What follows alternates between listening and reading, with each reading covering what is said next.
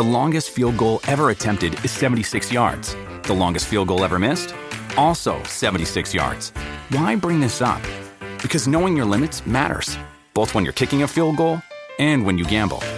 Betting more than you're comfortable with is like trying a 70 yard field goal. It probably won't go well. So set a limit when you gamble and stick to it. Want more helpful tips like this? Go to keepitfunohio.com for games, quizzes, and lots of ways to keep your gambling from getting out of hand. What does motion sound like? With Kizik hands free shoes, it sounds a little something like this. Experience the magic of motion. Get a free pair of socks with your first order at kizik.com/socks. I think part of what's so challenging about all these decisions, marriage, divorce, childbearing, not childbearing, is that it's so difficult to disentangle the expectations from what you want. This is Death, Sex, and Money. The show from WNYC about the things we think about a lot and need to talk about more. I'm Anna Sale.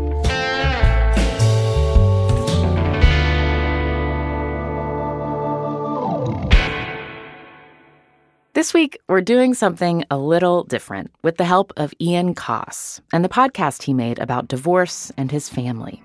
The series is called Forever is a Long Time. Here's a little bit of the first episode. Ian is talking with his father, Tom. Do you remember do you remember how Sebastian and I responded to you guys getting divorced? Because I have no memory of this. Well, that's interesting you should mention that. Because that's one of the few scenes that I really can picture. There was a, a therapist there at the Worthington Health Center. Can, can you picture that? Yep. Up, up on the hill in Worthington? Yeah. We brought you guys there to tell you that we were getting divorced. I remember that these tears just sort of spontaneously popped out of your eyes. and you just like, I don't know. I just, it was unlike you because you're, you're quite, you're, you know, quite stoic in a lot of ways, but you just like cried instantly. And I, I can still see that now. Ian grew up in Massachusetts and is 33. He's married now and as he was making that decision, he started thinking about the many marriages in his family that ended in divorce. Not just his parents' marriage, but also his grandparents' and aunts and uncles' marriages. And he interviewed his family about this over the podcast's five episodes. I wanted to talk to Ian because I have some divorce stories myself. I got divorced when I was 30, and my dad was divorced with two kids before he married my mom, so I have two siblings who are the children of divorce. I'm really interested in the many perspectives and stories that can come from the end of one marriage. Ian ended up seeing his parents split as a good thing. They've both since remarried. But that is not how he remembers feeling as a kid. I think the the loss was the family unit, the fact that we lived together and did stuff together uh, and all slept under the same roof. You know, And I do see those photos of us, there's like this wonderful photo of the. So I was born in this cottage on Cape Cod um, that was in the backyard of my mom's, my my aunt Mia, the the house that they lived in, and uh, it was just it, we had beds right next to each other. My brother and I slept in the set of bunk beds, and my parents' bed was just like right up next to it. And there's these photos of us just like all as a family kind of splayed out on mm. this side by side beds in this little cottage. And uh, yeah, I think that's the loss. Mm-hmm. Yeah, you're making me like whether it's good or bad, divorce is always a rupture. Um, mm-hmm. And for an adult to go through a rupture is one thing. Um, to be a child yeah. without choice or agency going through a rupture is a whole other thing. You know, my parents really only got together because they accidentally had a child together, um, my older brother, and then subsequently me. Um, and I think one of the feelings I carried around for a long time around their relationship, their marriage, and our family, such as it was, was like a weird kind of guilt, like we had ruined their lives. Um, And I, I, don't know if that's a common feeling among accidental children because we did change the course of their lives. Uh, mm-hmm. And I sort of wondered what, you know, what they could have been if, if we didn't exist. You said accidental children there. Um, I, I was an unplanned pregnancy also. I always I always prefer the term surprise. mm, I like that as well. the part I never understood was how I was a surprise because I mean I was number two, so. Um, well, you know, it's interesting learning about your family. You know that your your parents got together. They had a, a pregnancy they weren't planning together. They had a child together, and then they had a second child together that was unplanned. That was you. Uh, but that wasn't when they got married. They didn't get married right. when there was a pregnancy. There was right. an intentional choice after they had two kids together to get married. Um, what do you understand was the why did they get married? So I think there was a practical element that it just felt like we're doing this thing. Uh, we might as well make it a little easier on ourselves. And um, my sense in talking to my mother was that there was, you know, some that she did invest a certain amount of of emotional value in uh, in making that commitment to raise the children together as husband and wife. Um, she grew up in a Catholic household. Hmm. Um, I don't think that idea of marriage was without any romance or significance to her. Um, so I think there was some of that there too. Um, though obviously that that feeling did not last very long. They were only married for a few years. Mm-hmm. I wonder, and, and obviously this is something you cannot know, but have you thought about if they if they hadn't married and they split up in the same mm. way hmm. they split up later? Um, do you think you would have experienced it differently if it wasn't called divorce? That's a really interesting question. I mean, I don't remember the legal proceedings. Obviously, I didn't experience those, but there was, you know, as married people, there was this added layer, this added complexity of untangling themselves from each other that I would imagine added a certain degree of kind of acrimony to the whole thing. And that maybe if they hadn't been married in the first place, it would have been easier to kind of ease out of each other's lives and continue co parenting.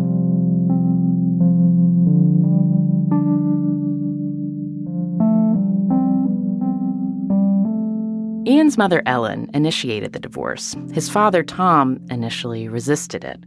And both his parents attribute their opposite reactions to trying to shield their children from how things played out in the families they grew up in. Tom's parents had a bitter, traumatic divorce. And Ellen's parents didn't divorce, they stayed together for her sake. But Ellen believed her mother wanted to leave the marriage. Here in this excerpt, Ian's parents tell him what happened after Ellen asked for a divorce. I mean, I, I never understood why Tom stayed with me. I really didn't. I mean, it was always a mystery to me because I don't think he ever loved me. He never said so. Mm-hmm. I think that she would tell you that I didn't love her and that I was just sticking around to, to, to be with you guys. And there's probably some truth to that. And, I, and there were times I wondered what, you know, like late at night, whether he was coming home. And I'm sure that there were times when he was thinking to himself, shit, if I just keep driving, it would be easier that way, you know? But I never would have ended it because I didn't want to put you and Sebastian through what, what, what I went through. You know, e- even if the marriage was not ideal. But I just knew that I was hurting him and he was hurting me. And that despite the fact that we had two beautiful children together, we would be better apart. Yeah. And I was really sure of it.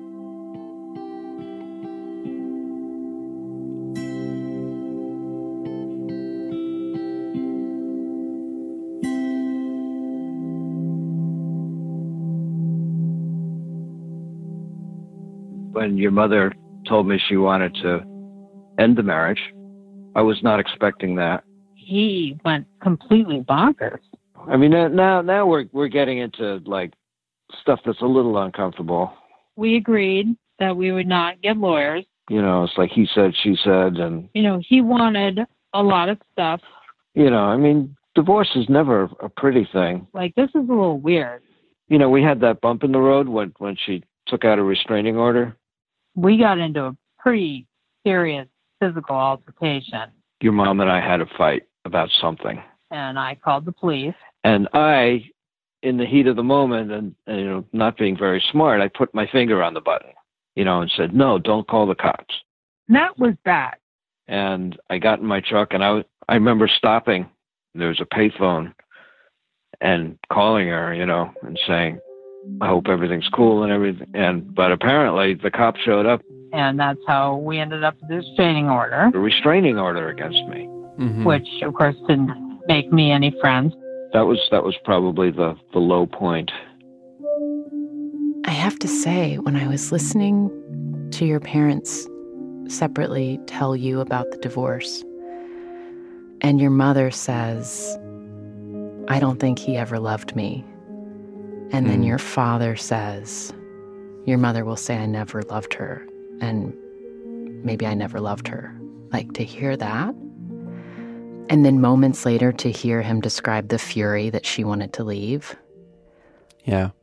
I was furious as a woman listening to that. Mm.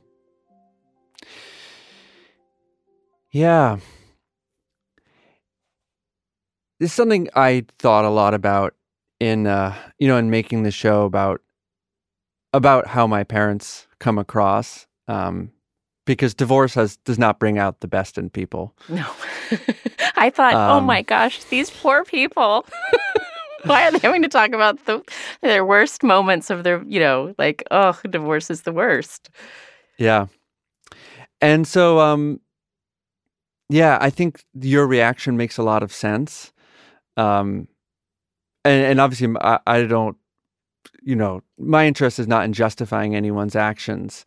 Um but I think yeah, I think what both of them said is is true and I think it it's revealing about both of them um that uh that in that moment my father felt so strongly about staying with someone he didn't love just to uh to protect us from uh from the D word, you know, from going through that that experience that he had had.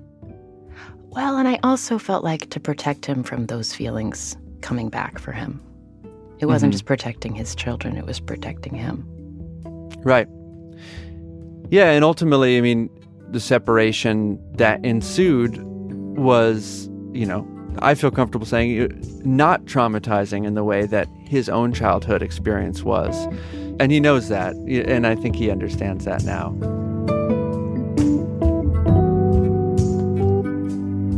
Coming up, how Ian's childhood made him think about marriage as an adult. She definitely put a lot more value into that idea of marriage than I did. Not terribly surprising, given our family histories.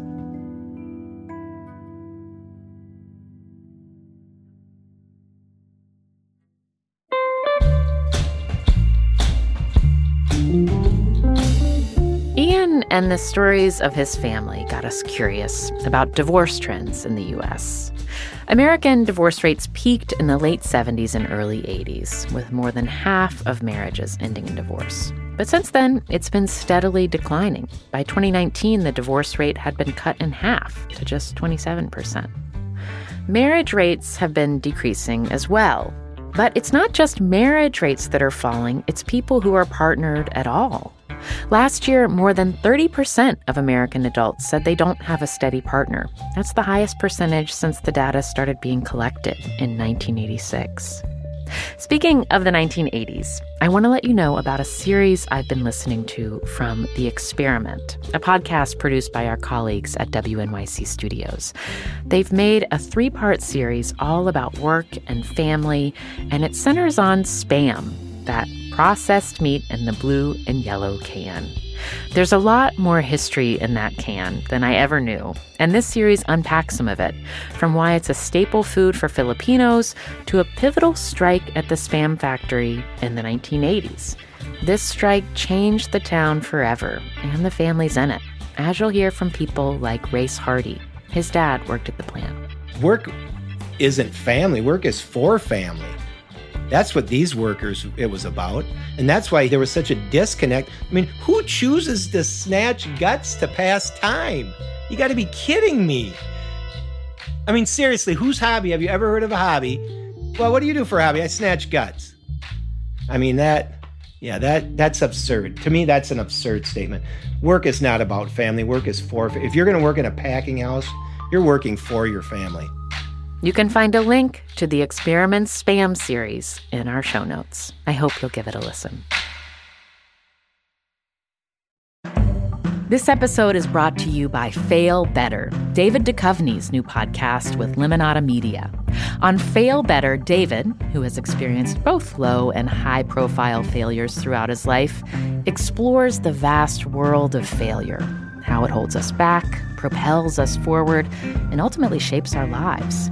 Each week, he will chat with guests like Ben Stiller, Bette Midler, and more about how our perceived failures have actually been our biggest catalysts for growth, revelation, and even healing. Through these conversations, he hopes listeners can learn how to embrace the opportunity of failure and fail better together. Fail Better is out now wherever you get your podcasts. I want to thank you for listening and for all your support as we at Death, Sex, and Money have made our move to Slate. Your stories, voice memos, and emails have meant so much to the team. As part of this transition, there's a new way to support our show financially at Slate, our new home, and you'll get something special in return. Subscribe to Slate Plus, and you'll not only support our work on death, sex, and money, you'll get access to new benefits, including listening to us and all of the other great shows Slate makes, like Slow Burn and Decoder Ring, without any ads or sponsor breaks. To subscribe, just click Try Free at the top of the Death, Sex, and Money show page on Apple Podcasts, or visit slate.com slash DSM Plus to get access wherever you listen. Thanks. This is Death, Sex, and Money from WNYC. I'm Anna Sale. Could you hold on one second? My Yeah, yeah. wife is poking her head in the door.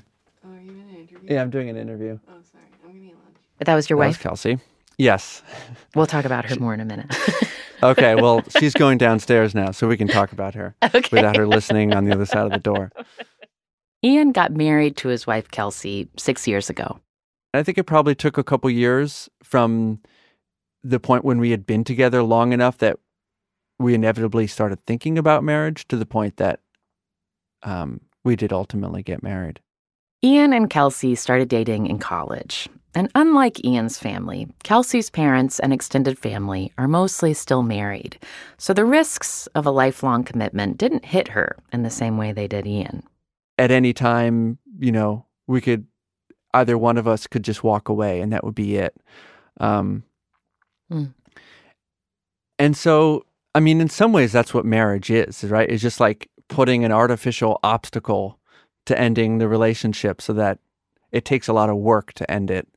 And maybe that makes you think a little differently about it. Um, and, uh, and, and I say that a little like dismissively. That uh, that's not all that marriage meant to myself or to Kelsey. Um, but I do think uh, on some level, we were ready to, you know, we were at an age in our lives where we were starting to look ahead and to make decisions and plans. And, uh, and it felt, and at that moment, it felt really nice to just decide, okay, whatever those plans are, we'll just, we'll do those together. And, and just to have one known, um, in all this, you know, this sea of unknowns, um, Mhm. and to have that known be a person who I'd at that point been with for a number of years and been through a lot with, and felt like I understood and who understood me. At, at some point, that began to feel like a really, a really nice thing, and and not something that was scary, but something that was that gave real comfort and and additional meaning to our relationship. As you were making the decision to get married, did you have fears that you would get divorced? Yes, and I still have fears that we'll get divorced. Um, at some point, you know, when we were contemplating getting married or after we got married, I did have a certain anxiety that it would just, you know, kind of sneak up on me and it would just suddenly I would the marriage would have would uh, and the relationship would have fallen apart. And the longer I spend in it, the more I feel like not not I don't want to say like security that it could never happen, but a certain comfort in that if that ever happens, it'll be a choice we make and not just something that happens without us choosing it. Maybe. That's the thing we don't know. Yeah. Yeah. There's always, there's our, always our maybe. spouses can always decide to divorce us, you know, you know, like or Yep. that's what I it it is it, it there's this element of commitment to a marriage and a partner and then there's also this uh, leap of faith. Right. I remember that was something my mother told me. It was like, it was funny in interviewing my family members. You know, it was mostly like the stories, but then they would like sprinkle it with bits of advice. Mhm. Um, and uh, I remember my mother being like, you know, by the time she brings up divorce, it's already over. Like, you know, so it's these things, you know, you got to, they will be percolating beneath the surface long before they are necessarily known to you, which is not terribly comforting to hear. I don't know. Do you believe that? I think I, I, just want to like to me the idea that divorce exists and having that awareness inside a marriage Yeah. um, can also be this fuel that makes you continually making the choice to be together. Do you know what I mean? Like, Like the knowledge. Yeah, go ahead. like we have this issue. We need to deal with this Right. because if we don't deal with this issue in 10 years, I'm going to hate that you're still doing this thing mm-hmm. and it's going to corrode us. Right. Um, and so there's this idea that marriages are not a given, they can Mhm. be fragile. Right. And so they take care. Right. Yeah, and I think that's I think that was always part of Kelsey's thinking. Um, yeah, things things that are acceptable in the short term and y- you can just sort of live with, or say you know sweep under the rug maybe, require a different kind of attention when the time scale is your life. And yeah, and they it it forces a kind of care and attention. Mm-hmm. I wonder after talking to so many family members about divorce and what it was like for them to go through divorce, what it created the opportunity for in their lives when they were no longer in in marriages that they felt like weren't working. Um, how, do you have a feeling about like when you think about divorce as a good or bad thing, as a tool of liberation or a Mm. tool of uh, breaking up something that is sacred, you know, sort of how do you, where do you fall when you think Hmm. about that spectrum? Yeah. I would say that is something that changed for me in the course of making this series, you know, and doing these interviews with my family. Um, partly because, sort of, on the liberatory front, on, on that side of it, I don't think I understood, you know, just how much divorce, the, the option to end a marriage and get divorced meant for many of the people who I love most in this world, um, all of whom are women, not Mm. coincidentally, right? Um, and so the fact that my grandmother and my grandparents were able to get divorced, the fact that my aunt Rory in the 80s was able to get divorced, um, the fact that my parents were able to get divorced. I think each of these, um, each of those decisions, you know, in in kind of hearing the full story to the extent that I could I understand it. Um, just felt like a really brave and um, and positive decision for each and every one of those people. Um, and that's not the case in every marriage. You know, I understand, and even some of the marriages within my family, the divorces felt more ambiguous than others um, in terms of what the what the result was for the people involved. Um, but I think overall, I'm uh, you know something my aunt Rory said to me in the interview, which is in the podcast, and something I think about a lot is just like, you know, to like to look at any situation and and kind of see the gifts in it, um, and uh, and that's something that she does with her own parents and her own family. And I think you know, for me, when I look at the legacy of failed marriages, quote, in my family, there's also a legacy of yeah, of people really taking their lives into their own hands.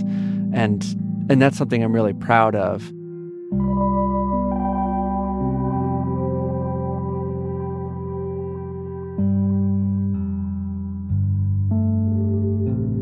In the final episode of Forever is a Long Time, Ian talks to his mom's sister, his Aunt Rory.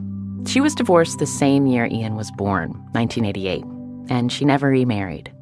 I didn't want someone enough to deal with most of the stuff that I was already finding out about on the first date. Mm. And then I just didn't care anymore. You know, I just, it just was a complete non issue for me. Yeah. Um, where I just, I was fine and happy and can't even imagine wanting to get into a relationship with someone and doing everything you need to do to, you know, involve yourself with someone's life that way. And in fact, sometimes I feel sad that I don't. I, I'm so allergic to cats because I'd be perfectly happy to be that woman at the end of the street with 15 cats. I wouldn't have any issues with that at all.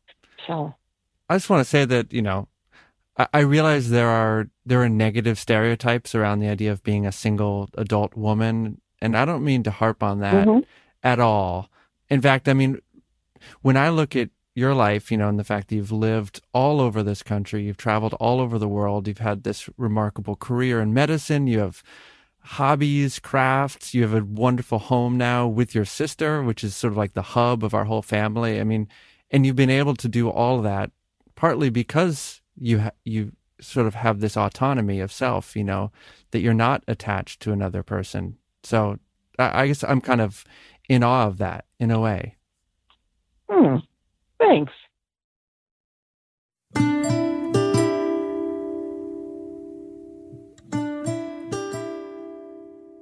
I think in some ways, like thinking about your family's story across generations, I I was really thinking about like you know how much that was a plot point um, of how much Mhm. agency members of your family had. Yeah. Um, and I also myself am divorced and got divorced in 2011 when it was a very different experience than what my dad went through in 1976. Some lessons have been learned about how not to divorce. Mm. I mean, I, I do think I began from a place of, of feeling like they had failed at something that I wanted to succeed at. Um, and now I can see it as like they succeeded at something really difficult. Um, and that's not to say that I want to follow that example and necessarily get divorced myself, but I do want to follow that example and, you know, have the awareness of self that they had. Um, to be able to live the life that I want, that that feels most meaningful to me, and not feel bound simply by tradition or shame or pride or any of those things that I think can keep people in places that are not good for them for a long time. I know I'm I'm curious. I mean, you you've been divorced. Do you look at marriage differently now? Would you marry again? Um, does it, that institution sort of hold meaning for you like it once did? I, yeah, it's interesting. I am I am married again. Um, Oh, and you are? I Okay. uh, I've been married. I now call my second husband my longest husband mm. as a joke. And we laugh because I've been married to him now longer than I was in my first marriage. Um, uh, and for me, my um, my experience of divorce was it was like a, a crippling shame when it when mm. it when I uh, faced the reality that th- that's not only what was happening but also what I wanted. That took yeah. a long time. But for me, it was interesting. I didn't waver from this longing for still this uh, traditional unit. I was very up for um, getting married again and wanted to get married again. And I think probably because I wasn't yet a parent and I was very clear that I wanted to be a parent. And mm. for me, what that what I wanted was to do that with a partner if I could if I could find him. right. So uh, I think w- what's confusing about divorce is we have one word for the experience of a marriage ending when there are no children and when there are when there are children. And I think mm. it's a much more complicated experience when when the two married people have kids and the kids right. are trying to make sense of what's happening. Right. Yeah, and I think that's yeah, I, and I think as you hear heard in my parents' story, that's all it was about. You know, like there was no money at stake. You know, it, the relationship itself was not terribly meaningful to either of them. It was really entirely about, you know, what do we do with the fact that we have two children and what do we owe to them and what is the best we can give to them and ourselves and how do we do that? You know, that's that's all it was about. But, it, but you're absolutely right. Um, divorce, yeah, it's one word for a lot of things.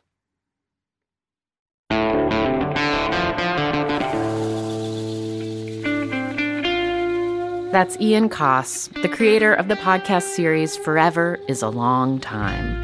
It made a lot of year end podcast lists, including in the New York Times, which called the series one of the 10 best podcasts of 2021. There's a link to it in our show notes. Listen, and you can get to know more about Aunt Rory and hear from Ian's wife, Kelsey. Death, Sex, and Money is a listener supported production of WNYC Studios in New York. This episode was produced by Caitlin Pierce and Katie Bishop. The rest of our team includes Afi Yellowduke, Emily Botein, and Andrew Dunn. Our intern is Gabriella Santana. The Reverend John DeLore and Steve Lewis wrote our theme music. I'm on Instagram at Anna Sale Pics, that's P I C S, and the show is at Death Sex Money on Twitter, Facebook, and Instagram. Thank you to Palmer Kurtz in Brooklyn, who is a sustaining member of Death, Sex, and Money. Join Palmer and support what we do here by going to deathsexmoney.org slash donate. Ian does not have any children. That is another big life decision that he and Kelsey are weighing right now. There are many things that I find very appealing about the idea of being a parent, but I also am that person who really likes to be able to just uh, drop what I'm doing and bike out to a lake and just like swim out to the middle of it so that I feel small and alone in the middle of the lake and nobody can call me or find me. So it's just one of those processes of just choosing among the many paths of life. I'm Anna Sale, and this is Death, Sex, and Money from WNYC.